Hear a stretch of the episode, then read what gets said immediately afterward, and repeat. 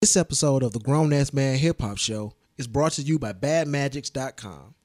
Bad Magics dot com, more than just an online journal or a clothing line, Bad Magics dot com is a lifestyle brand dedicated to keeping you fresh from art to the music to the gear.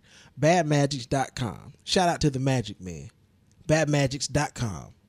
Defenders of the True School. Gotta grow uh, way up, up, up, way up. Not a kid no more. Nah. I think it's time to grow. Yeah. Homie, you better know. Tell you know it's time to grow. What it is and what it do. This is your boy Lawrence G. And this is your boy Joey Burnham. And this is the, the Grown Ass Man Hip Hop Show, where we talk about love, life, hip hop, and grown man shit. And everything in between. My Nika. What's up, cuzzo? What's cracking, man? Shit. How was your week, man? My week was, I'm, I'm on vacation from my job, and I ain't do a goddamn thing but make music, so that's about it. Oh, you actually made some music? Yeah, well, I, I went and, um, well, yeah, I ain't recorded nothing, but I got some lyrics ready. My nigga Haru, um, he's making a beat for me, so that's that's about it, man, trying to get this shit knocked out. That's what's up. I wish I was doing cool shit like that. I got some an old music. man injury. I got old man injuries going on right now. Hurt yeah. my damn back at work. Ain't that a bitch? And so... I'm, I'm, I feel like a, I feel like a cripple right now. Mm. I hurt my lower lumbar. I strained my lower lumbar. What the fuck is a lower lumbar? Some old man shit. That's what it is. It's like your lower back. Well, we talk about love, life, and old man, man shit. But yo, man, we got a special guest in the building, man. We got uh, somebody we've been trying to get in here for a minute. We got the man, the myth, the legend, the legend. Frederick Freeze. From, Freddie Freeze. From Bad Magics dot com, the legendary Freddie Freeze in the building, my Nika. What's up, everybody? You know, as they say, um, the king of Latvia, uh, a k a the devil, if it's ever really was such a thing.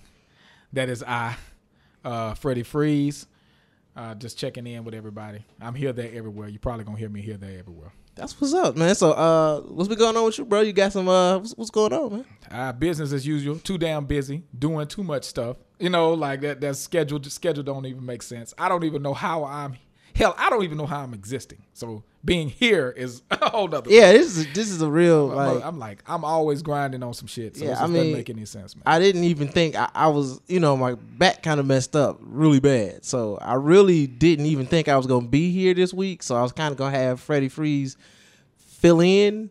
And I was like, yo, I'm going to call you. And I'm going to have you on standby. But this nigga showed up anyway. Hey, this is my you know. vacation, man. I had to I had to get away from my life for a minute, so I hide out. I hide out in an unspecified location, uh, usually in y'all studios. They don't even know I do this, but I do it. That's what's up. That's what's up. So, uh, Lawrence G, what up, though? Where can they get at us at, man? Oh shoot, man, we all over the place. Uh, you the show, man. We got uh, we we a three headed monster at this point. Um, you can check us out on SoundCloud. Yes, sir. Uh, at the Grown Ass Man Podcast. Um, it's titled The Grown Ass Man Podcast, but you know the official name is The Grown Ass Man Hip Hop Show. You can catch us on SoundCloud, you can catch us on iTunes, and you can catch us on Google Play. Mm-hmm. uh, What'd you say? SoundCloud drops every Thursday. Yeah, and we drop every Thursday. And Google Play, that's on what? They drop Friday? They all drop on Thursday, and we're on the podcast radio network at seven o'clock. Okay, drops so that drops every Friday. Okay. Podcast um, Network Friday at seven. SoundCloud. All right, that's what's up, people. Y'all need to fuck with us. Fred, what's up with you, man? What you got going? Where can we fuck with you at? Uh, you can go check me out at Bad Magics dot com. Where, you know, we keep it thorough for real hip hop. Uh, and I hate to use that word, real hip hop, but it's something that we just like to convey. Uh, pretty much the culture itself. That's something that we we build on, and everybody that follows us over there, they, they pretty much know what we do. Uh, if you want to see the freshest underground, the freshest up and coming, that's what we build on. So, you know, check us out. You know, we also, of course, have our line and everything like that that goes with it. You can find us at Boards, Blades, and Beyond, and so on and so forth. That's a house brand. So, you, I mean, there's, there's several things that you'll find about us here, there. Right, don't third. give it too much because I'm going to ask you some questions about that. Now that I okay. got you here, We're okay. gonna have a proper interview. We're gonna do okay. this thing right. All right. But um, first things first, I've popped up. Freak saw the honeys. Done it. Oh, anyway, um, mm. um, I want to talk about this mixtape shit. Because yeah, I'm a fucking neophyte. Um, the way I know mixtapes to be is a nigga raps over somebody else's beats, and he uses that as promotion. Right. So with you two, the the you you guys are my my elder. Statesman and uh, school and neophyte. Lawrence G, you you give me some good shit on. Okay, well, is. I'm gonna take it back to. Um, I'm gonna just say it like this: without the mixtape, hip hop would have never went national or worldwide because we we um new new hip hop was a New York thing. It was strictly a New York. When it popped, it popped in New York. What made hip-hop spread even to other boroughs in New York were the late-night mix shows that used to come on. And we can take it further back than that, but I'm going to start here. The late-night mix shows, Mister Magic. Uh, who, who who else am I missing? Uh, uh, of course, Marley Marl. Marley Marl. Later, later on, um, you already said Mister Magic. There was Marley Marl. There was um, uh, D J Red Alert. Red Alert had a show. And there was like several other people during that time frame that some of their name is escaping me now. And really what was happening, and I'm just going to piggyback on what you're saying, not to steal your thunder. Right. But really what was happening was the average person would take, you know, make a tape of what was going on. Because an actual mixtape before then was something, and people may know this, like you would take a series of songs that you like. Right. And you would just arrange them accordingly. So you'd be your own D J. D J. So back in the days, people with the tape culture, they would like people, they they are they interacted with music a whole different way than we do nowadays. We just used to it, it's used to it coming to us right and left. But people would like choose what they had actually found. They would make mixtapes for friends, pass them out, and so on and so forth. Well, people started also taping these same mix shows that were done by these D Js, and these D Js and people like that that was going into the radio station, they were doing live mixes of records right. that they found. So they were doing mixes, and people, the whole, it was a big deal to catch a particular tape, and people were recording these tapes, and they were trading the tapes. Right. And let me go back and let me explain something.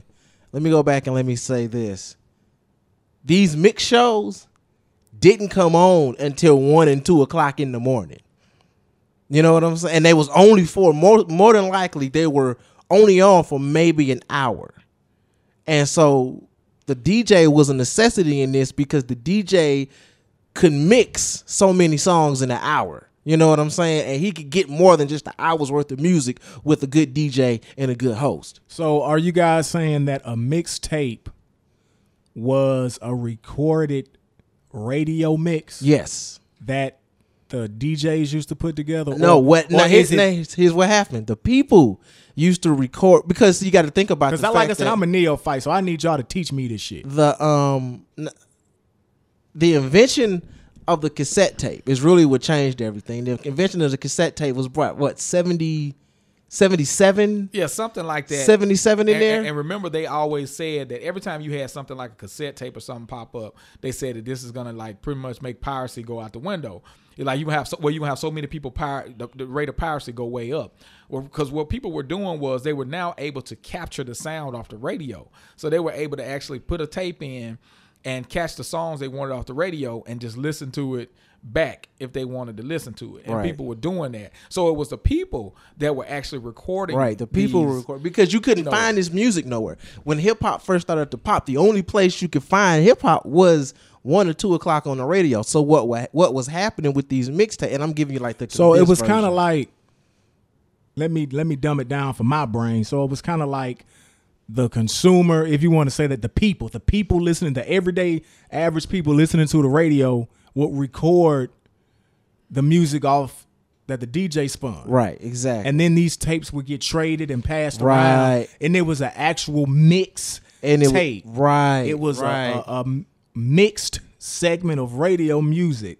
Right. On a tape. Well, let's call it mixtape two point oh. It was let's call that mixtape two point oh. And the reason I'm saying two point oh is because in nineteen seventy, well, I'm going to say seventy-five, seventy-seven, when the mixtape, when the actual cassette tape first came out, what people were doing, like Fred said, what people were actually doing, they would hear songs on the radio And uh, we used to call them pause tapes back in the day. And I'm not as old as nineteen seventy-seven, but still. They used to call them pause tapes back in the day. That's when you hear your song on the radio, you record that one song, and you pause it and wait for your next favorite song. And after a while, you know, a cassette tape got A-side and B-side. So after a while, what would happen is you would have all your favorite songs from the radio on this tape. That was how the culture started. People just recording their favorite songs on this newfangled technology. Okay. Okay. Now, so now, that, and see, and that's how it happened. So now, what? So as you move further, because you got to realize once again, hip hop wasn't everywhere. It wasn't like you could go to the record store and get the new whatever was hot. You know what I'm saying? The only way you could get hip hop was from the radio, and it was only on like Friday or Saturday nights at one or two o'clock in the morning. So you actually had people that would stay up till one and two o'clock in the morning. And so you would get these people that would actually uh, record these mix shows. And because everybody ain't going to stay up till one or two o'clock in the morning, either because, hell, they just couldn't or because they didn't know to stay up at one or two o'clock in the morning, you would get this, yo, man, you got to check this out, man. It's that new such and such show from D J Red Alert or Mister Magic. And they would listen to it. And it will blow their mind. You'd be like, whoa, what the hell is this? This is crazy. So now you got these mixtapes being traded. See, mixtapes was like our version of a baseball card. Was the hip-hop version of a baseball card. Yeah. You trade, you you collect them, you trade them, you pass them back and forth.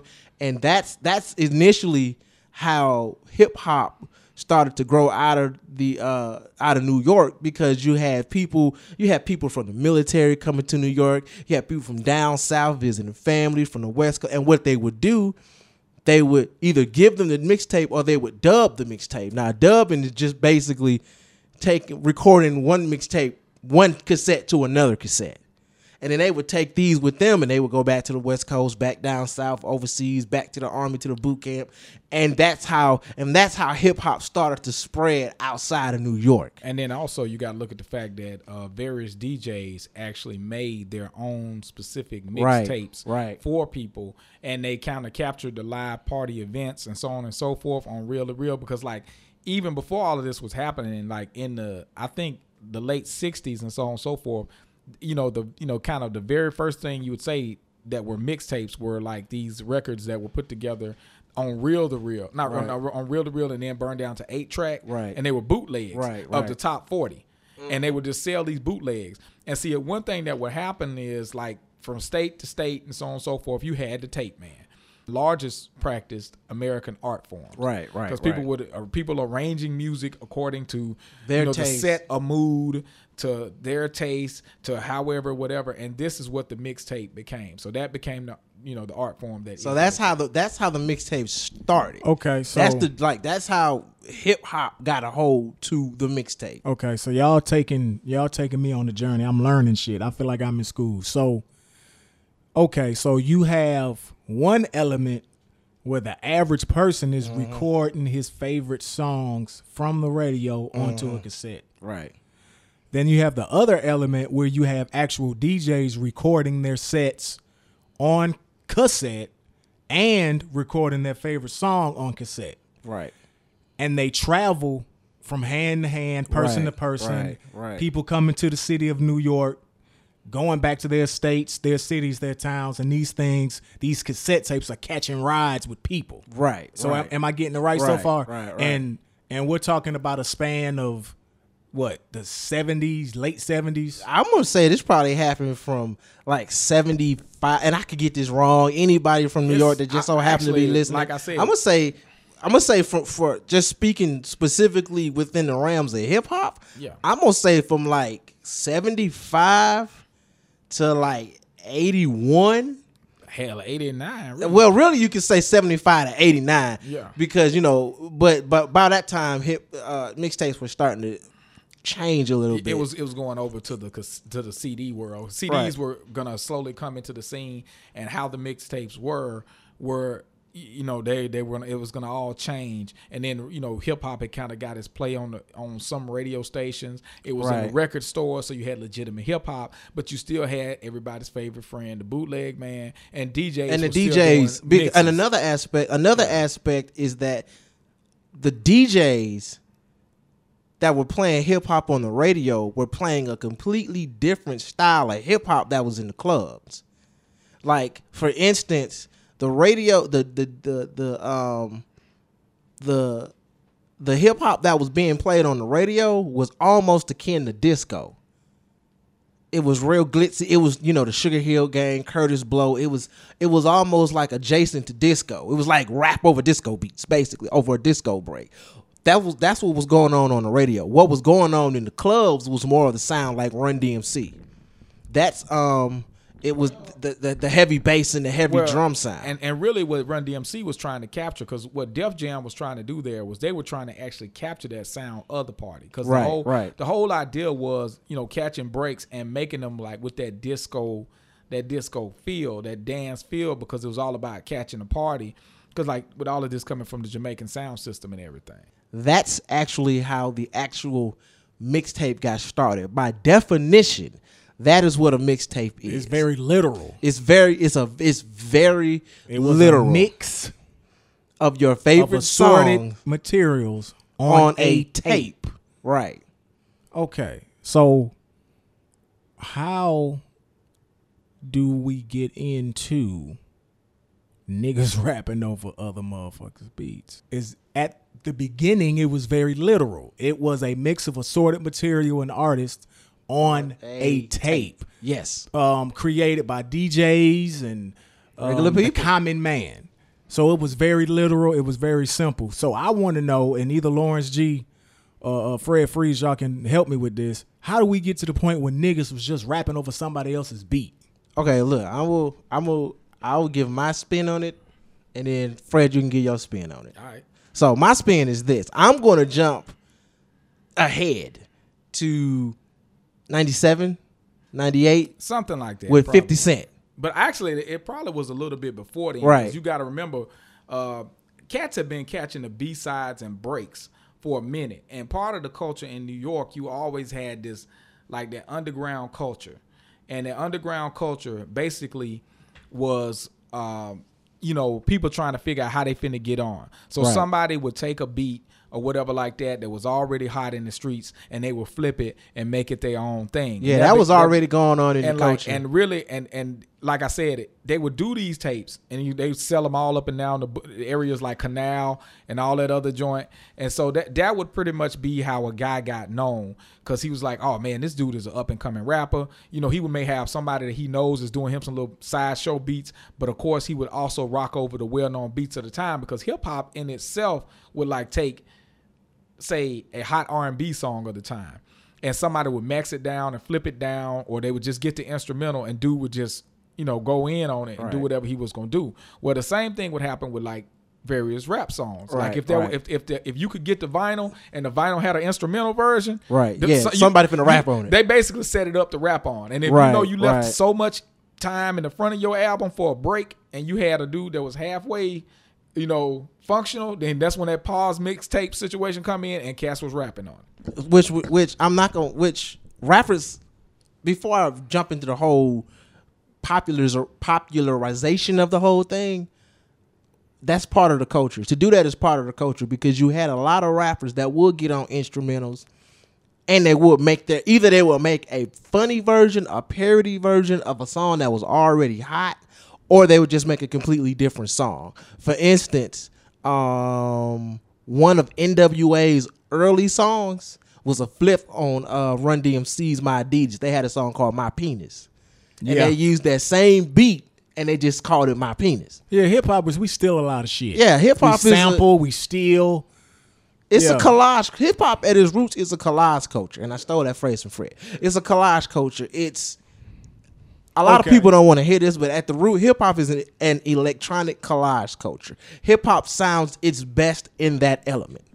And, and don't forget, it comes from the Jamaican, like I said, you know, going back to Cool Herc yeah. and them, it comes from the Jamaican sound system, which, you know, at, you've got the D J that's the selector, and uh, the actual, you know, M C is what we call it, would be the D J. And, you know, part of their their sound uh, system culture, where you had these huge Herculean speakers. That's why...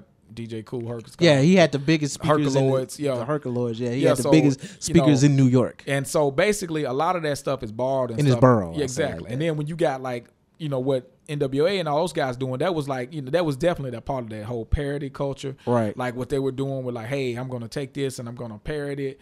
You know, let me make a gangster version of this shit yeah, exactly. for well, my people. Exactly. Right. And so that's what they would do. And that's a whole big thing. But then, like I said, later on, you had guys where they were pasting everything together and they were actually making literal street like tapes, like mixed tapes based on it. And they were able to forge whole albums and whole ideas off of what somebody right, else had. Right, and that's, right. you know, that was a whole different thing. When you got the D J that knew what he was doing and he was going to bring out a certain type of song. And, you know, you had your up-and-coming rapper. He going to come in and just drop sixteens, drop sixteens, drop sixteens or twenty-fours or whatever.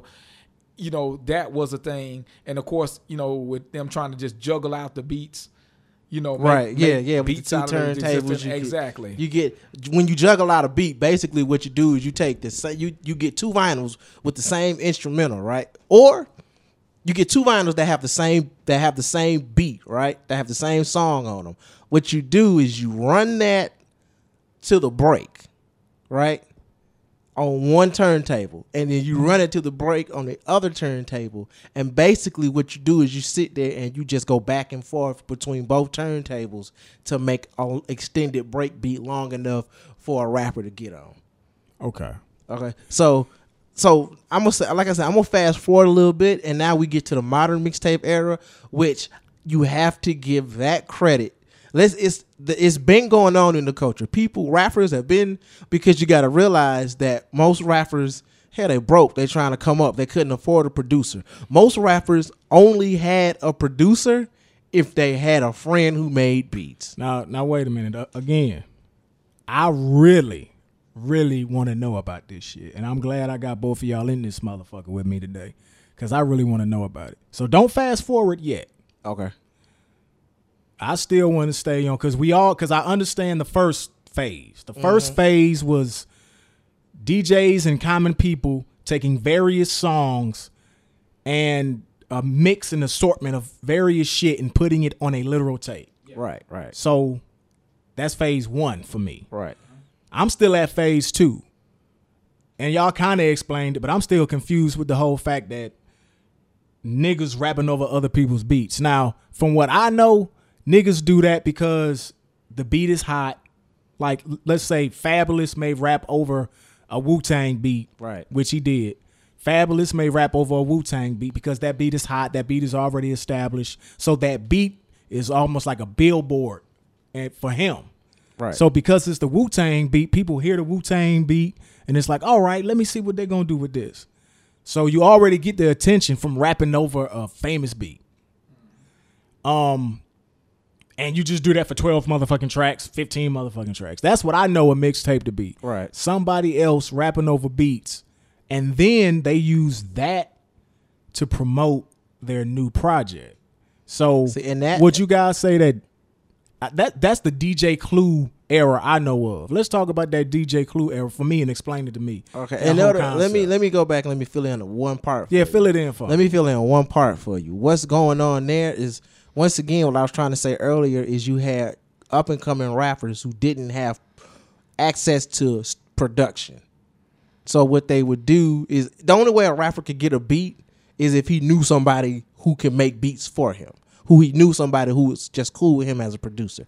Then he could get some original beats. But nine times out of ten, what was going on in the neighborhood and in the area, they would get the instrumentals from the hottest rappers and they would rap over them, do their own thing to them, and sell them in the neighborhood. So you had these rappers that were neighborhood stars before they were national stars. You had these songs that were already popular, and it was almost kind of like a joke.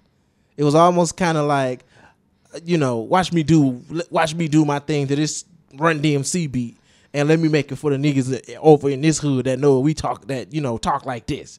You know what I'm saying? So they would do it like that. Or let me just show you how good I can rap over this beat. It was it was it was a neighborhood. It was and, more of a neighborhood thing. And it was really just to get a rap rep because like a lot of times, like what's been lost on people now is the whole idea of scene uh, and you know neighborhood and all this other stuff, the structure that that was there.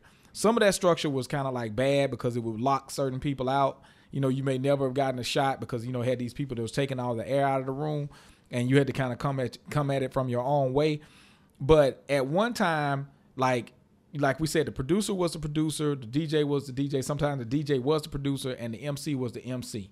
And they would go around looking for guys. Like, D Js were the stars still at this time. Just like producers are the stars today. The D J was the star.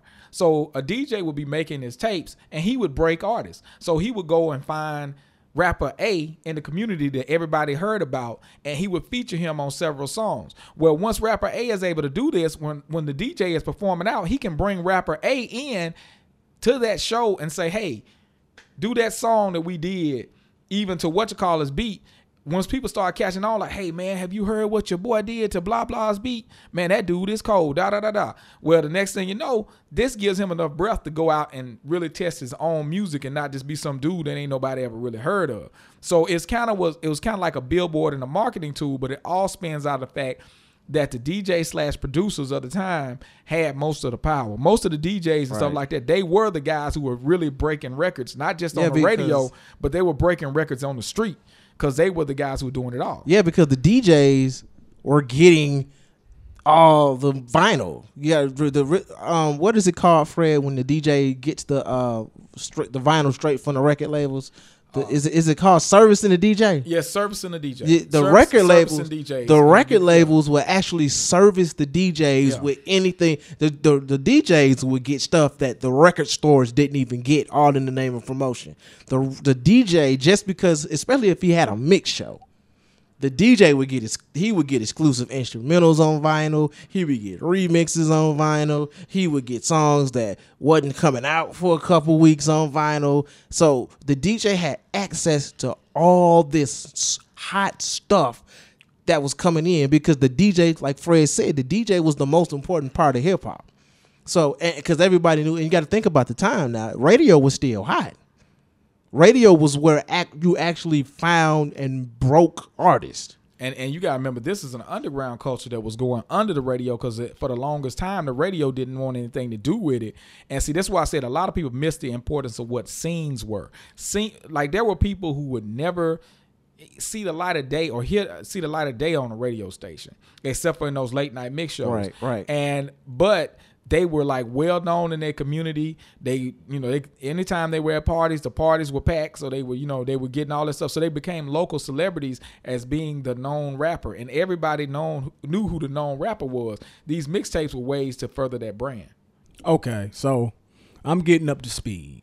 So not only was it a way to get people familiar with your brand, not only was it a way to promote a new artist, but it was also and to get you a deal, and to get you a deal. So it's it, it's promotion, and it's it's promotion slash demo. Right, right. But not only that, it was just a way for niggas to have fun and pass out some shit around the hood. Right. Hey man, I'm rapping over a Wu-Tang beat. I'm rapping over a Guru beat. I'm rapping over a D J Premier. Or beat. Did you hear such and such? Did you hear such and such mix show? Okay. Did you hear? Did you hear the new such and such that just came out? Nah, man, I ain't heard it. Here go the tape, man. Put the tape in. Okay. Which. Which which now the now you see where the boombox is so important.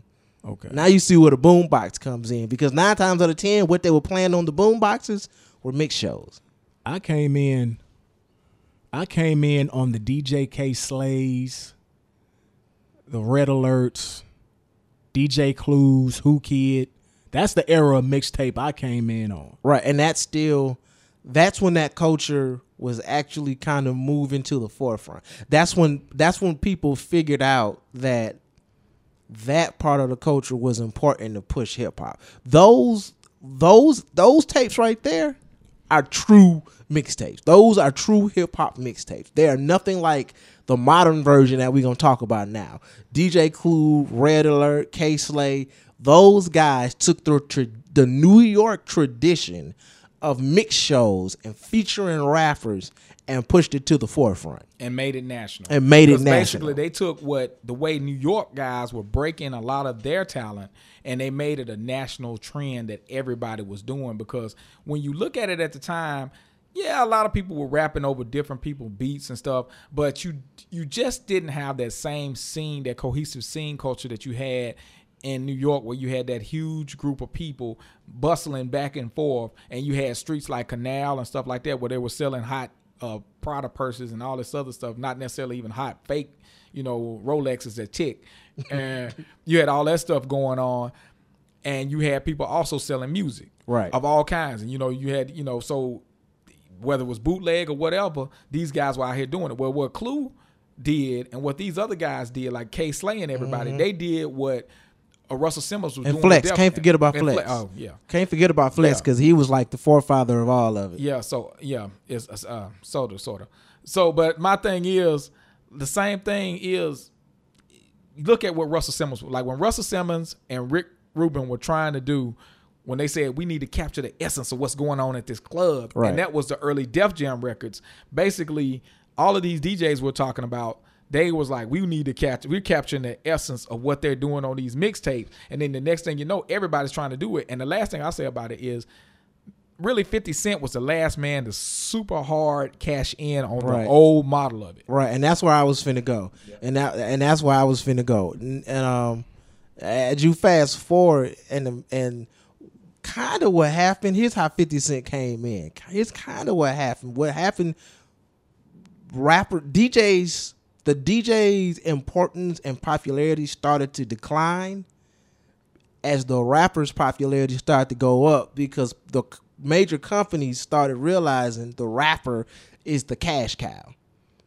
So, and that was going on, and at the same time, radio was starting to be um, conglomerized. Do you think uh, technology fucked it up too? Not that early. What really, what really changed, what really changed DJing and his radio is the conglomerates started buying records. Started by not record stores, but started buying radio stations, and they started making cuts. And what happened was, when you make cuts, who the first to go? The late night D J. Yeah, you know what I'm saying. He, well, then, you cut the budget and you cut the D J out, and so now what you what happens is the the D J loses, because you got to remember on these the D J, especially on hip hop radio, was the go-to guy. He was the most important factor. The mix show was the most important factor. Well, you got people outside of the culture that don't understand that because they haven't followed the history from the original conception of the mixtape until now, so they don't get the importance of it. They just looking at the dollar bills, and they looking at the the, the, the uh, numbers not adding up, and so they cut the D J out and focus more on the rapper and focus more on singles, because those are what's going to make money. And you can, and, and you know, the D J just pretty much is, is, is, is an unnecessary part of the whole structure right now. And, and, and then really it also just, it came from the fact that uh, people started noticing, like I said, once hip hop became more of, you know, it was going from the fad stage, like where everybody was calling it a fad and everything, yeah, to like um, actual national predominance. Like, people started focusing more on the the large personality that was the M C. Right, right.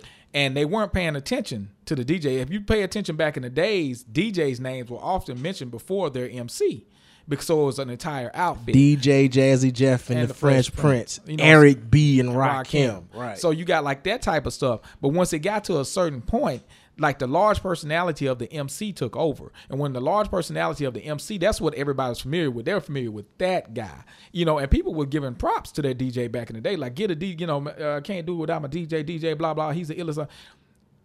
That slowly went away when it came down to, hey, we got this guy in here that's going to, when production styles changed, when you had actual people who started doing hip hop production, and it was no longer just making stuff from breaks and records and so on and so on. The production style changed. That changed everything. Uh, the record label saw that, hey, man, I can actually get somebody to come in, like old buddy that made the entire Houdini album.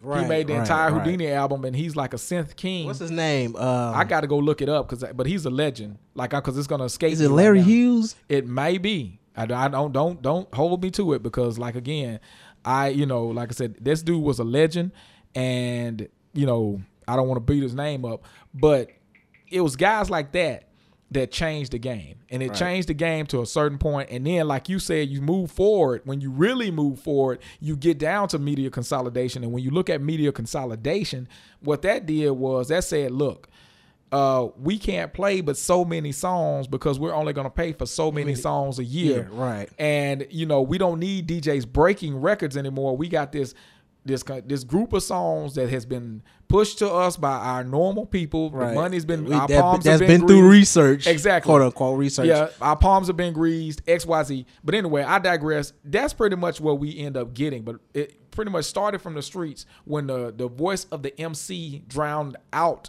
the D J in the mind of popular culture when it came to hip hop. Hip hop heads, we still were looking for the D J, but they were looking for the crossover. And if you remember, E P M D talked about that in that song Crossover. They were right. looking for that, hey, what song can I make it sing-songy enough, or can I make it whatever to make enough people listen to my joint? Right, right. And then that's, fast forward again a little bit, that's when fifty Cent pops up. Because fifty Cent took that that street model of making a parody of a song, getting the beat, making a parody version of it, and selling it hand to hand. Okay. So phase one, seventies, early eighties. Right. D Js and the common man taking various mixes and putting it on a cassette tape. Right. Phase two, niggas rapping over somebody else's beat so they can gain popularity. Right. And somewhere in there, three, is, before we get to three, somewhere in there, the D J lost popularity and, and, and power. Well, that would that would be like the end. That would, phase three would be D Js taking it to a national level. That would okay. that would be so. D Js in what phase still did D, in phase one and two? What phase did D Js lose the power? It and transitioned from or when they lost power. Yeah. That actually came. That was actually earlier in it, because really that was one of the first shoes that dropped. Basically, when the, the, the M C's voice, when the M C's voice overpowered the D J's voice in the minds of many of the consumers, like not, and I'm talking about the casual listeners here. I'm not talking about the dyed in the wool hip hop heads that will, you know, take to the blogs and go crazy if I say this. We're talking about the casual record buying consumer. When they were remembering the moniker of Big Daddy Kane and they weren't associating it with anybody else. See what I'm saying? When right. they were thinking about like just the, the single big rappers, and they weren't thinking about anybody else. Even when you had Biz Markie out, you were just thinking about Biz Markie. You weren't thinking about but Cool V, his D J. Right. So even though he mentioned Cool V a lot, it was still like Biz Markie that you really were looking for. And so at the end of the day, that's when things really started to change. Because when you look at it moving forward, even to this point, now it's funny because the, the, the producer is actually outweighing many rappers, and they're making many rappers. You know what I mean? Right. So right. you got superstar producers now. You know what I mean? You had superstar producers before, but not to this level. And like the D J has almost, you only got a handful of groups that would even dare say they have a D J now. You know? Right. So once again, um, and I'm gonna I'm gonna toss it to Fred. Talk about fifty Cent and Lil Wayne, because those two guys revolutionized the modern D J era and made it what it is today. I'm going to say, like, with fifty Cent, fifty Cent is really the ultimate game changer. I think that uh, Lil Wayne capitalized off what fifty Cent was right, doing. Right, right, right. So, basically, when you take a look at fifty, he basically used that Canal Street structure to go on. When you look at his history, how he knew um, uh, the D J from um, uh, Grandmaster... Uh, ah...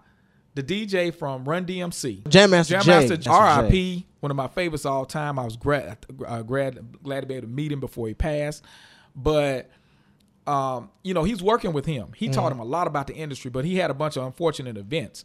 Now, fifty could have fell out of the market and just did nothing at that time and just said, it's over. Um, you know, I got the street stuff, yada, yada, yada. No, he actually took the mixtape and started rising in the streets, using the mixtape as a tool. And he was, you know, constantly pumping out these mixtapes using popular beats. And that's really what gave him his moniker. That's that's what kept him hot in the streets.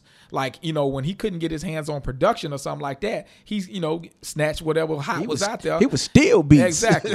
And he would get out there and he would just be out there, boom, you know, killing these beats, and that helped him rise up. When you, by the time you get to people like Lil Wayne and everything, they're riding the wave that was established right, right. by. But I was saying, talk about Lil Wayne because he was right after fifty. When exactly. fifty, fifty started that ripple, and yeah. Lil Wayne rode it on in, yeah. and that's when everybody else started yeah, to exactly, and that's when everybody, everybody else started to do it exactly. And because what, what, what Wayne and them did was they saw what was going on with that East Coast, that vibe that was bubbling up. And it's, it was throughout the country, but nothing quite like New York. You know what I'm saying? Because New York, pretty much, they did it like on a high level because they had a dense population. They had that Canal Street. Like I said, you got all these other spots that you can get mixtapes and all this other stuff from.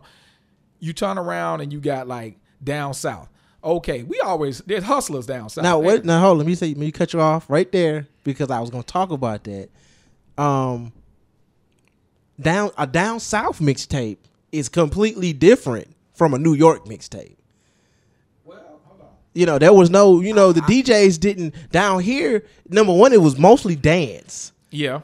No, and the D Js didn't talk over the beats. But you got to remember, have you ever been to these truck stops they got down here or run into the tape man or whoever done put together the C D? Most of the time, they doing what the classic people were doing, like taking the, the top forty hits and like, man, I got it all on one C D. Right. And then like you may have some local rapper or somebody like that uh, that's trying to get a name for themselves. They, you know, they pretty much rapping to other people's beats or they doing whatever they do. And they got that. And that's how they kind of popped, you know, popped off from there. And that's what... I feel like that's what Lil Wayne was doing to try to, you know, cross markets. And it was a combination of that and what was already established by um, fifty Cent. When fifty Cent, uh, K-Slay. Right. Um, uh, uh, oh, D J uh, Clue. Clue, yeah, all uh, of these Funk guys. Master Flex. Exactly. All of those guys, I feel like he pretty much took it and galvanized it in the South. I think he galvanized it in the South. But it's see, he did the East tapes, Coast version. Screw tapes were happening. Yeah, screw tapes. Uh, yeah, but it was, but screw tapes was like... Texas. Yeah, that's why I said it was, was strictly that was so like Texas driven. Is so big that you could you go gold in, in Texas and nobody know your name. And see, the one thing I'll say about that, and then I'm, I'm gonna give it back to Joe, but one thing I'll say about that, that's another example of how, like we said, that it went around the country. Like Texas already had their own own identity with the mixtape, but throughout the South, don't get it twisted. You could go to your little truck stops, you could go to the gas station, or whatever your bondo is in your hood, your bodega. Well, we ain't got bodegas down here, so we gonna call it a bondo. So we got we gonna say the bondo in Georgia,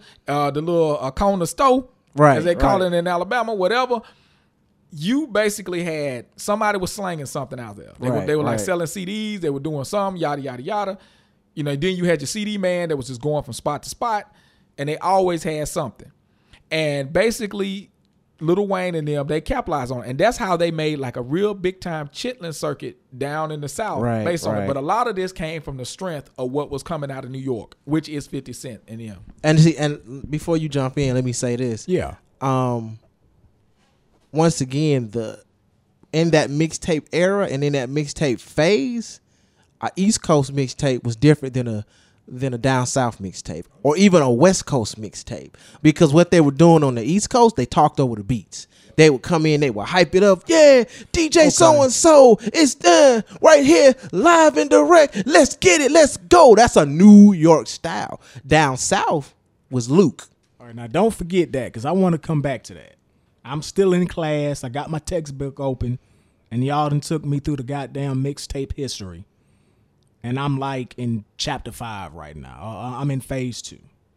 So don't forget the difference between mixtapes and eras and all that shit. Right now, what I want to talk about is this modern mixtape and shit. Yeah, that's why I was finna take it. That's why I'm finna take it. Because the last, here's what it is for me. The last mixtape I heard where somebody was rapping over another nigga's beats, with the exception of Lil Wayne, because he still does it. But the last mixtape I heard where another nigga was rapping over somebody else's beats was fifty Cent, and that was in the early two thousands. The first mixtape I heard where it sounded like a fucking album was Lil Brother Chitlin Circuit. That shit sounded like an actual album. And I'm like, this ain't no mixtape. Why they calling it a mixtape? This is an actual album. And both, that was like two thousand four, two thousand five when I heard Chitlin Circuit. And the fifty Cent was in also in like the early ninety-nine, two thousands. two thousand. So basically there was a changing of the guard. You went from, I'm going to rap over another nigga's beats and call it a mixtape, to phase three, which we're in that phase right now, which is I'm going to make a fucking album and call it a mixtape. Okay. How do we get there? And Lawrence okay. G explained that let shit. Me, let me let me let me finish my point and then I'm going to hand it off to Fred. Um, the difference between an East Coast mixtape and a down south mixtape was, like I said, you had the D J that said his name, that talked a lot, that, yeah, he interrupted the beat. He was, you know what I'm saying? That's an East Coast style. D J Envy still does that to this day. That's an East Coast style of DJing. The West Coast style of DJing was Luke, where you had a bunch of party songs, you had a bunch of party you records, south, and south. It was oh, I'm sorry, I'm sorry. The the the, the southern style yeah. of, of of a mixtape was Luke, and it was uh you know pretty much just a straight dance, non-stop booty shake dance record, and well, they would chant. It would be the do the such and so, do the so and so, do the so and so. Don't forget though, people like Mister College Park, aka D J, D J Smurf, Smurf, who came from Alabama A and M. Uh, you know, he went to, well, he came from Atlanta, but, you know, went to Alabama right. A and M. They were developing a certain style also that would, had melded the street music. Right. The sound of the streets, what the Ghetto Boys, U G K, and everybody else was doing at the time, A-Ball and M J G, that weren't dance, were doing, they melded that sound to a lot of the R and B and the dance right, songs of right. the time, and they made these, these kind of mashup songs. Right. So, like, in the South, it was more so people wanted to straight up hear the song. Right. So like, and D Js weren't promoting themselves as hard in the South. Right. Just depending, right. they would promote themselves at the beginning of the song or at, at the, the at end, end of the song. Right. And like you like, and or you'd have a little guy or somebody saying something like, "This is a D J Smurf mix." Right. And so that would be like, that's how it would be. And you know, the rest of the song would just be the dude doing what he do. Right. Now right. and then you move over and you look at Memphis. Memphis developed a whole nother thing, like, and that's what, and they had like that Memphis sound that pretty much is what the three six Mafia, uh, Juicy, well not Juicy J, but uh, uh, Player Fly, Tommy Wright the Third, Nasty Nardo, right, right. all them dudes. They had a certain sound, and they were doing tapes based on that. And and what these tapes would do, they would provide them with like space in between them doing literal work of their own. So people be like, man, hey man, I got that Nardo tape, but hey. Hey, he got an album coming pretty soon. Hey, you heard Nardo on D J So and So's, whatever, right, man. That right. dude clown, and he on that that Patti LaBelle song, tripping out. Right, right. So that's what would happen. And in Texas, you had the you had the Screwed Up Clique, who yeah. you know they was doing their own thing down there with the lean and and the the reason why a D J Screw mixtape sounds the way it does is because it was drug influenced. Because when you drink lean, the way they drink lean, it slows everything down. If you listen to music on lean the way they did, I don't know about what they're doing now, but if you listen to if you listen to music the way D J Screw and the S U C actually did it back in the day, the music would literally slow down. You would hear everything in the world slow down. So what D J Screw did was take the element that he was experiencing during that high and make it happen in real life. And and and so then he brought a bunch of other people in, and that took off. It, it took off to the point where other D Js started doing it, it and calling it Screwed Up. Yes, yeah, it's the chopped and, and D, screwed. It's, yep. They would call it Chopped and Screwed, and D J Screw was like, don't call it. You can call it what you want. You can call it the D J Fred, but don't call it Screwed. You yeah. can call it Chopped and Freezed, but don't call it Screw. Yep. Because Screw is my name. Screwing is what I do. Yep, yep. And so that's it. And, and that, so that's what happened in the yep. South. The South kind of had its own, his own. It, it, the South, are, the roots are based in dance. It's yeah. always going to be based in dance. Yeah. It's always going to be based in and Luke, it's, it's based M C Sade. Actually, it's based in rhythm. It's well, like yeah, the rhythm. South, the South, the South, like I said, the the East Coast, and we could get into that later because I don't want to segue too much because I know we could get off on it. But the East Coast is, you know, is more. It's a certain type of structure with theirs, and it's basically out of their the building blocks or what everything right. was. But when you get to the South, and it's and it de deals with how people listen to music too. In the East Coast, you're more you can you're going to be more of a pedestrian most of the time. Right, right. But in the South, you're going to be a rider. Right. A lot you gotta more have than something to bang. Right. Exactly. So they're looking for bass. They're looking for whatever. And like I said, the party like. When you had scenes like Miami, that's why the booty shaking stuff was big. Clubs in Atlanta, the booty shaking stuff like that's big. When you riding through the countryside, people want, you know, they want their music knocking because it's like it kind of they get into it. They turn their club, their car into a club. Right. So that's a whole different thing. California, they had their own feel. They was like into the funk, and they wait. They they and I hate to use the word wait because that's a New York thing too, but they had a kind of you know a, a an experimental like out there vibe. Even their gangster music could come with this weird. You know, funk vibe, right? Like, you right. know, and they they're experimenting with their voices and how they said stuff and all this other stuff. Dude, like I, I was discussing this with Joe earlier.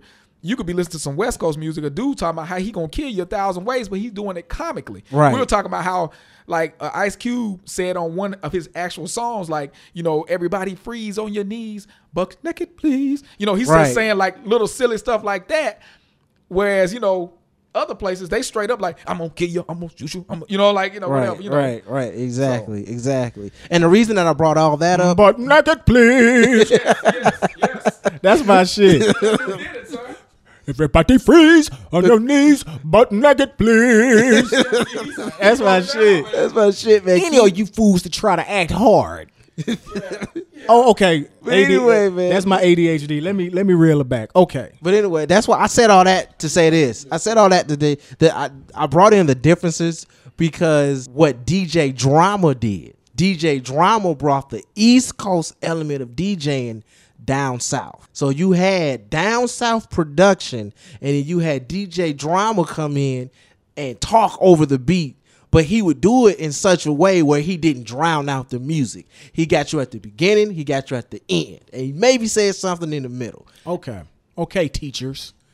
Okay, teachers. You guys are teaching me today. So what I'm learning is within the first two phases, again, the first phase, D Js and the common man taking various mixes of music and putting it on a cassette tape. That's phase one. Phase two is niggas rapping over everybody else's beat. That's phase two. Within those first two phases, and those two phases are like what? The seventies and two thousands? From the seventies to the, yeah, from from the seventies to the to the two thousands. nineties, okay. ninety-eight, ninety-nine. Okay. So in within those first two phases that I just mentioned, the D J lost power.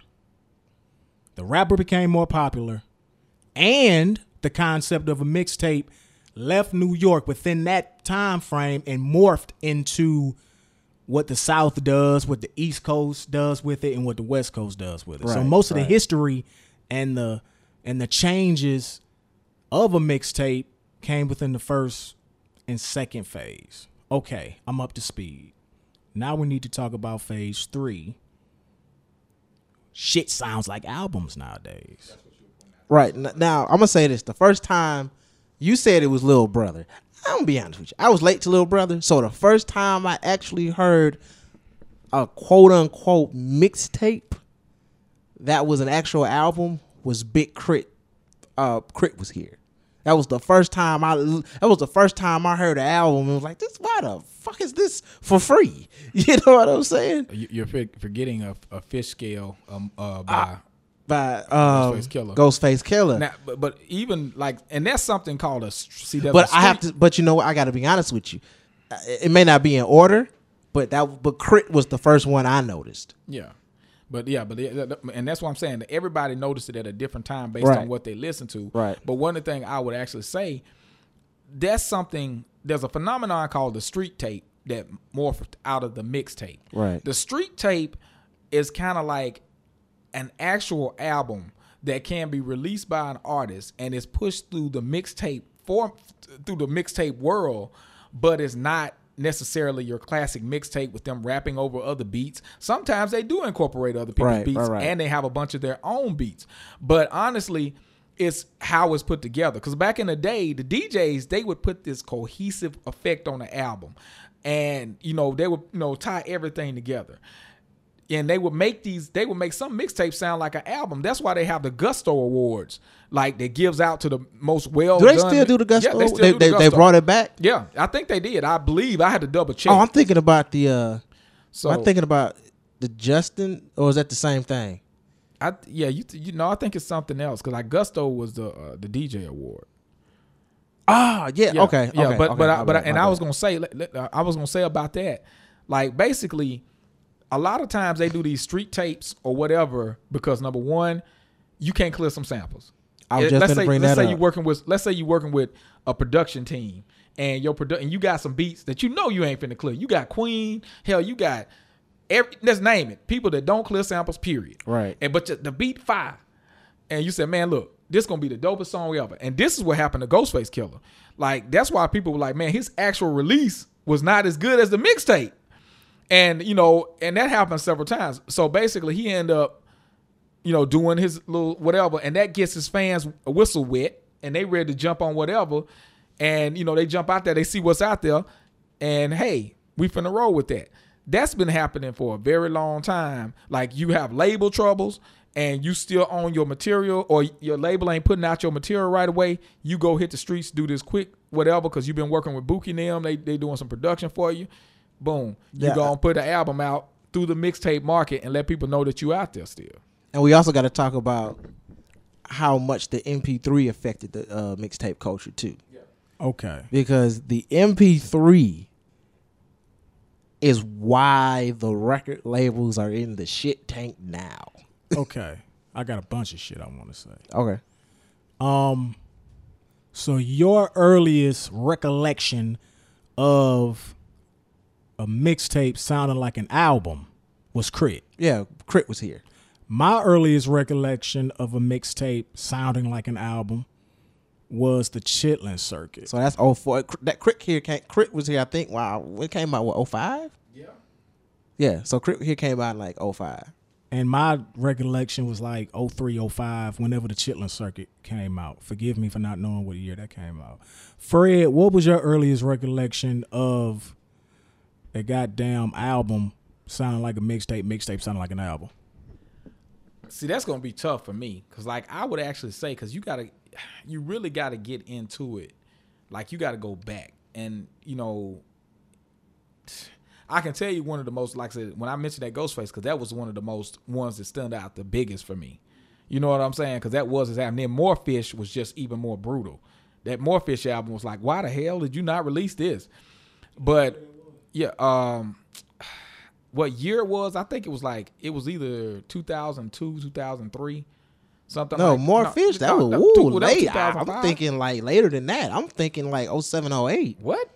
No, yeah. More fish, yes. But I said like, but the Fish Scale itself, that was earlier than that. Yeah, Fish Scale was earlier than that. Yeah, yeah so yeah, yeah, yeah, yeah, so Fish Scale itself, More Fish came out later. Right. Like it was like oh six or something. Right, right. Like, but but the, the but the bottom line is, it's hard for me to remember, because I I remember back when uh, like really Marley Marl and them were doing that type of thing. Right, right. You know, they were actually doing like albums. Like one of the first what's called I got was a mixtape, and it was the Juice Crew. And the Juice Crew, my cousin gave me a Juice Crew mixtape, and that Juice Crew mixtape sounded like the Juice Crew album. Right, right. You know, I, I don't know, you know what I mean? I, and they were just doing all that other stuff. It literally sounded like I remember them rhymes, and they used some of them rhymes on their album.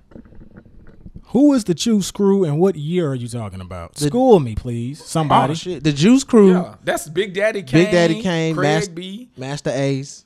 Go ahead. Go ahead. Uh, um, yeah, Cool Cool G Rap. Um, who else? Biz Markie was associated, but he wasn't necessarily in it, because he had a song on, on the, uh, the little mixtape called uh, We Write the Songs. Like, who else was in the crew? Uh, let's see. There's, uh, uh, I know Shan didn't want to be in it. But anyway, it was a super group of Big Daddy Kane, Cool G Rap, Craig B, Master Ace, you know, and you know, and they so were all so produced by um, Marley Marl. Marl. And they were all produced yes, by Marley and it was Marl. Really a Marley Marl effort. In the same way that R Z A put together the Wu-Tang Clan to further his own, uh, you know, production and his own stand in the industry, it's the same way that Marley Marl put together the Juice Crew. Because I actually interviewed Master Ace a good while ago, and he actually explained that to me, because I always thought that they came together. No, they're not a crew of like friends that came together. This is something that Marley, this is Marley's idea, and he went and got M Cs, because he wouldn't have even been in it. Because Shan was supposed to be where Ace was, but Shan didn't want to be associated with it because he felt like he was bigger than that. But that's when, and that was like in eighty-nine. eighty-nine, yeah. My cousin, my older cousin gave me that mixtape, gave me that mixtape. You know, I got that at the house. It's a tape. You know what I'm saying? Right. So, yeah, that's that's the first one I remember that was like that. And, you know, it was like that. Damn, so yours is eighty-nine, Fred. Mine is like two thousand three, two thousand five. And I'm late to the party with oh five. Okay. Um, now, this street tape shit. Um, recently, I was listening to Chance the Rapper. And he's got a song on there like, does anybody still does care about a mixtape? Right. With uh, Young Thug and uh, who is on that album? Coloring Book is the name of his album, mixtape. Yeah. It sounds like a fucking album. Street tape. Right. It's or a, street tape. It's a, yeah. So, um, here's my, my, I got a take, and maybe Fred will have another take. My take is um like I said, once again, you got to think about the M P three and how Napster came and just really stuck their dick in the music industry and fucked it until they were finished. That's really what happened. As what ha out of the M P three, we kind of once I think you know I told you yesterday when I was talking to you that if you want to predict the future, look at the hit, look at technology, and look at the past, and look at history, and you can predict the future. M P threes took us right back to people picking their own songs and putting them on the format for themselves. That's that's it took it right back. It took it right back to that. It all it did, nothing changes except for technology. And I was just about to say that again, I'm learning this shit through you guys. So in the beginning, in the late seventies, you had people taking the music they wanted to hear and personalizing and customizing it, the mixtape, their way, mm-hmm. having music their way. Fast forward thirty-two, thirty-five years later, you got people doing the same shit. You got people doing the same stuff, except they're doing it digitally now.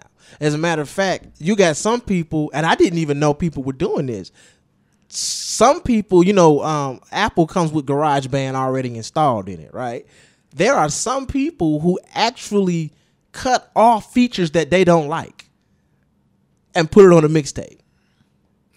You know what I'm saying? They the only the, they only learned in mix they only learned in GarageBand how to cut and delete and export. That was all they learned because they take let's say you got a let's say you got a song with fifty Cent and somebody R and B song featuring fifty Cent. They don't like fifty Cent verse. Let's cut fifty Cent verse out, stick it on they stick it on their M P three player in a playlist, and now they got a mix of songs that they want the exact way they want to hear them.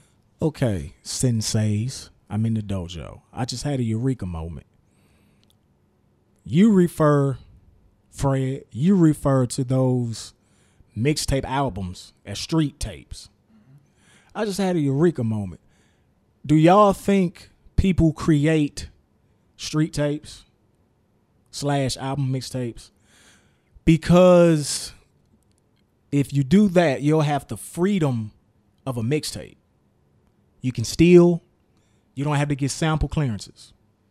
But you can have the structure of an actual studio album. Yes, that's what the that's what I was getting to. The M P three came in and gave artists more freedom because not only because not only now with technology could you get the instrumentals that you've always wanted to rap on in M P three form, and they're right there in your computer, and you can do what you want to them because you got to realize techno technology took the bar and lowered it, and now everybody can do it.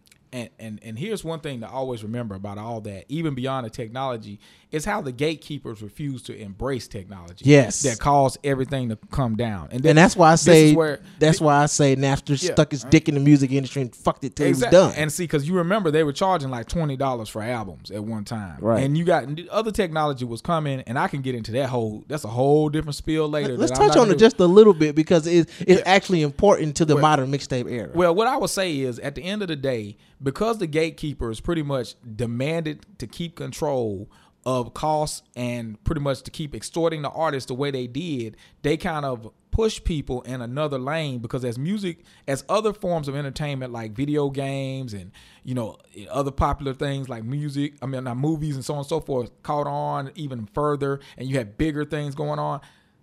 They kept increasing their price and increasing their price, which eventually people gonna say, wait a minute, I can't afford to go buy a twenty dollar album, and then and I damn sure can't buy ten twenty dollar albums. Right, and then turn so, around and go see a fifteen dollar movie. Exactly, I can't do all that. So entertainment-wise, you're killing me. So with the M P three and with Apple Music and all them came along, they gave the people option of buying the exact songs they want, which would destroy the Album, album generation. Right. Like we used to sit down and listen to entire albums. Artists would take years to to make this specific piece of art for us, and they would hand it to us and say, "Here it is." After three years, you know, eventually it got on steroids. People were just dropping albums, dropping albums, dropping albums, and they were overcharging for them. But the bottom line is the gatekeepers were overcharging for them and still not paying the artists. In comes technology. Provides a solution, a way around. People start making their own albums now. We and you know and cutting out stuff like he said and arranging things how they want and sharing music like they always have. the problem is the artist isn't getting the money that they need. Now we're going to move forward to where the mixtape and the street tape comes in on promo for the artist. The street tape means I can let you know I'm here.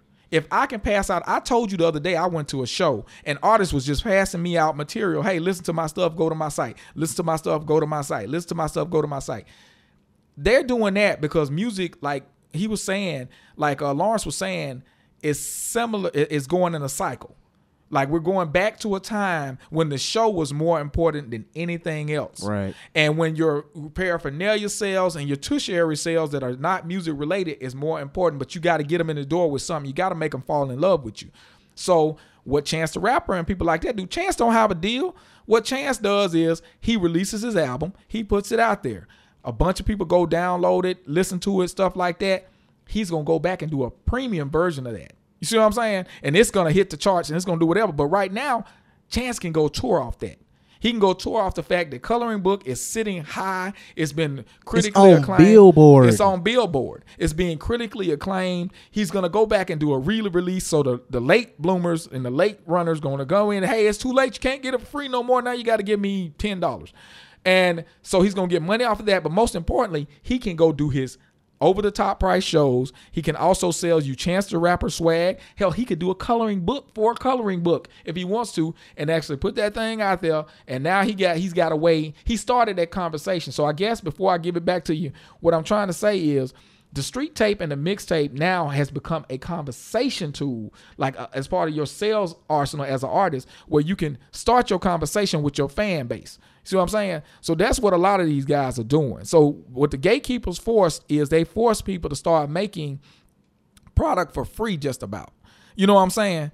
And they do it on the front end and hope to get the money on the back, back end, end now. Right. So, and let me let me jump in before you say this. Let me jump in. Sheet music was the first form of hand-to-hand music. Back in the day, people used to get sheet music and they would play that sheet music in their house. That was the first form of a record. You had to buy sheet music and play the instrument yourself to I get the music. I can feel my brain growing.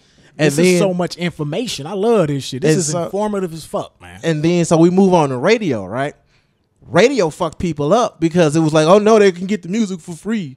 It's streaming. It's it, radio was it's nothing but old school streaming. Oh no, they can get the music for free. It's gonna destroy the music industry. The music, the record labels actually thought the radio was going to destroy the music industry because the music industry was selling sheet music and shows. You had to buy sheet music, you had to go to a show, you had to pay a premium cost for both.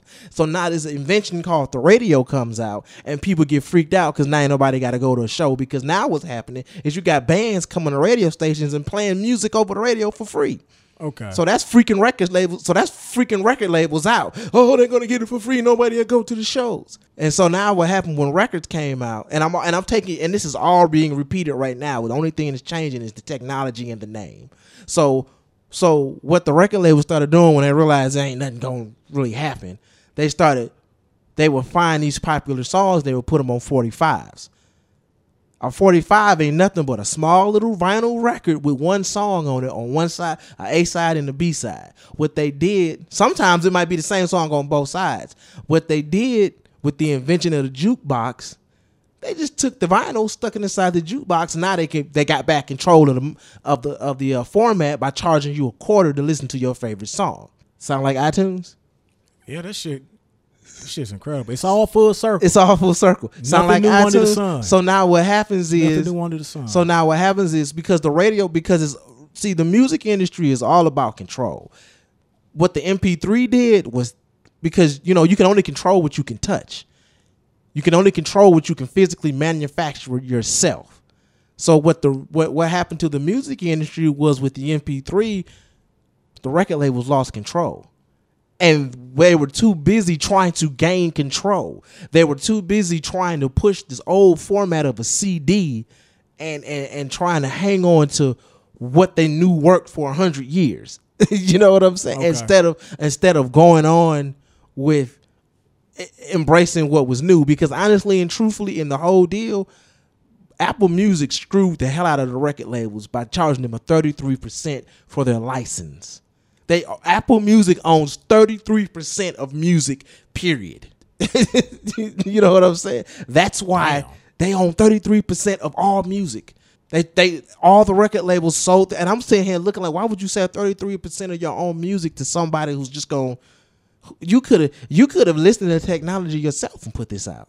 You could have listened to the coach, what was going on yourself. And you could have, each, in my mind, each record label could have had its own downloadable music store and said, fuck you, iTunes. And how does the mixtape, street tape, because what happens is, and it, it it ties into this, because with the mixtape, you can no longer touch music. With mixtape, you can no longer control the manufacturing of music. And that's where the independent artist comes in.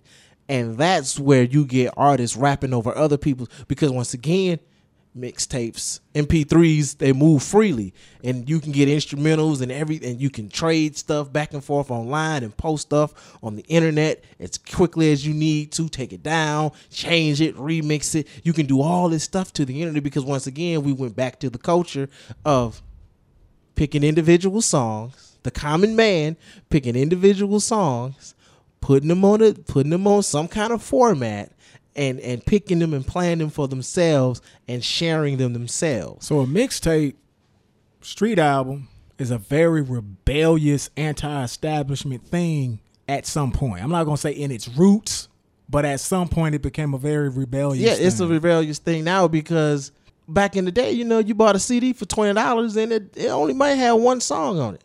And then, and I'm going to pass the mic to Fred in a few, because I know you want to say something real fucking important, but I think it's amazing because, like I said, I had that eureka moment about five minutes ago. I I just figured out that you can have the structure.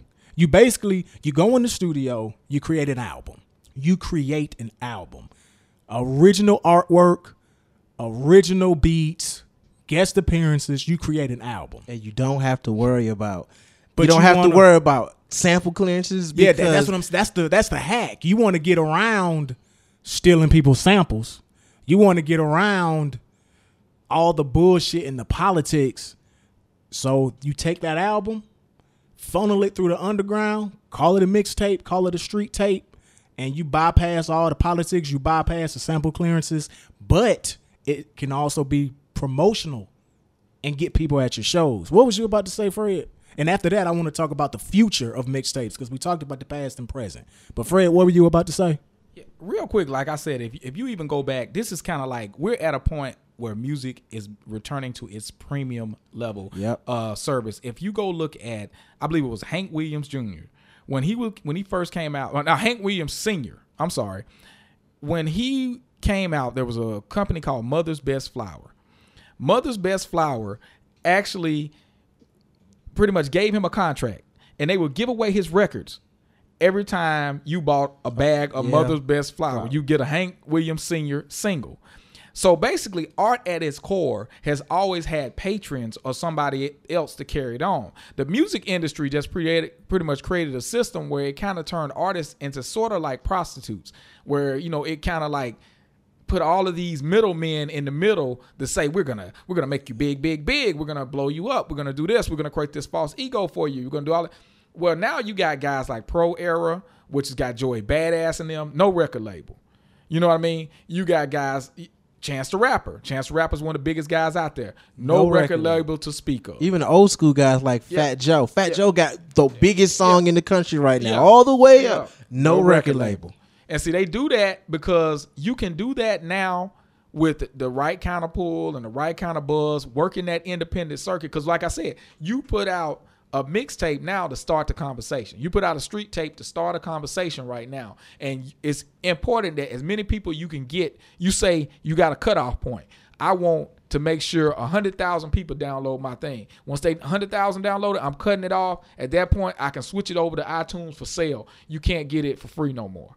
See what I'm saying? By that what point, by that point, you're doing you, shows. You're you doing shows for five to six thousand a pop. Yeah, exactly. You're doing shows and you and you selling merchandise. So everything yeah. that you that you um you recouping everything on the back end with your merchandise and your shows and and and features and popularity and everything else. You, okay. You still can sell records, but it's not gonna be the same clip that you used to. Right. I can feel the wrinkles developing on my brain. I'm learning so much. This is very interesting. So, I'm damn near forgetting we doing the show. This just feels like real talk. So, the future of mixtapes. We we talked about the past and the present. We talked about people con- taking back control of music. So, what what where are we heading in the future? You want to take that one, Fred, and I'll jump in behind you. In my opinion, like what we're gonna pretty much see in the future is there's gonna be a shakedown where we got to see what's gonna happen to the remnants of the existing labels. But you know, it's not. Everybody's expecting this glorious time where the artists can run free and they can do all this other good stuff.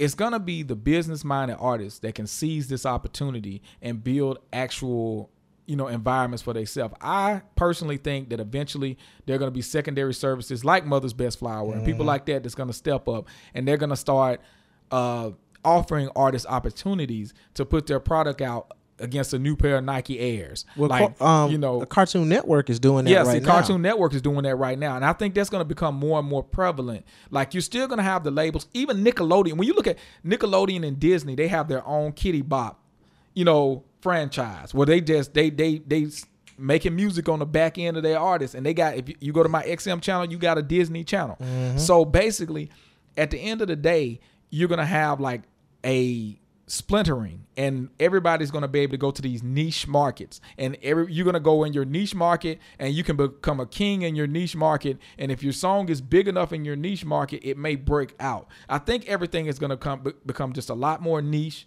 you know what I'm saying? Pop is going to be a lot more kind of this watered, because pop has went from being the hottest song in the nation to being like its own weird genre right, of everything right. that's bouncing right now. Because at one time it was just like, hey, it could be electro, it could be hip hop, it could be whatever, but it was all on the charts yeah. together. Pop was like the top forty. Yeah, and, pop, and, yeah. and and the reason he said niche, he's he's saying niche. I want to take it back to the past, and I want to say regional niche, niche because bitch because everything was regional. What happened with pop music, niche, niche, niche, niche was uh, everything was regional. And what Casey Kasem did, or and people like him, they took the top forty songs in the country. Philadelphia, Detroit, California, down south, Bal- you know, they took the top forty songs and they put them all on the chart. Now, these songs, these were the number one songs in specific regions. You had to be number one somewhere to be top forty everywhere.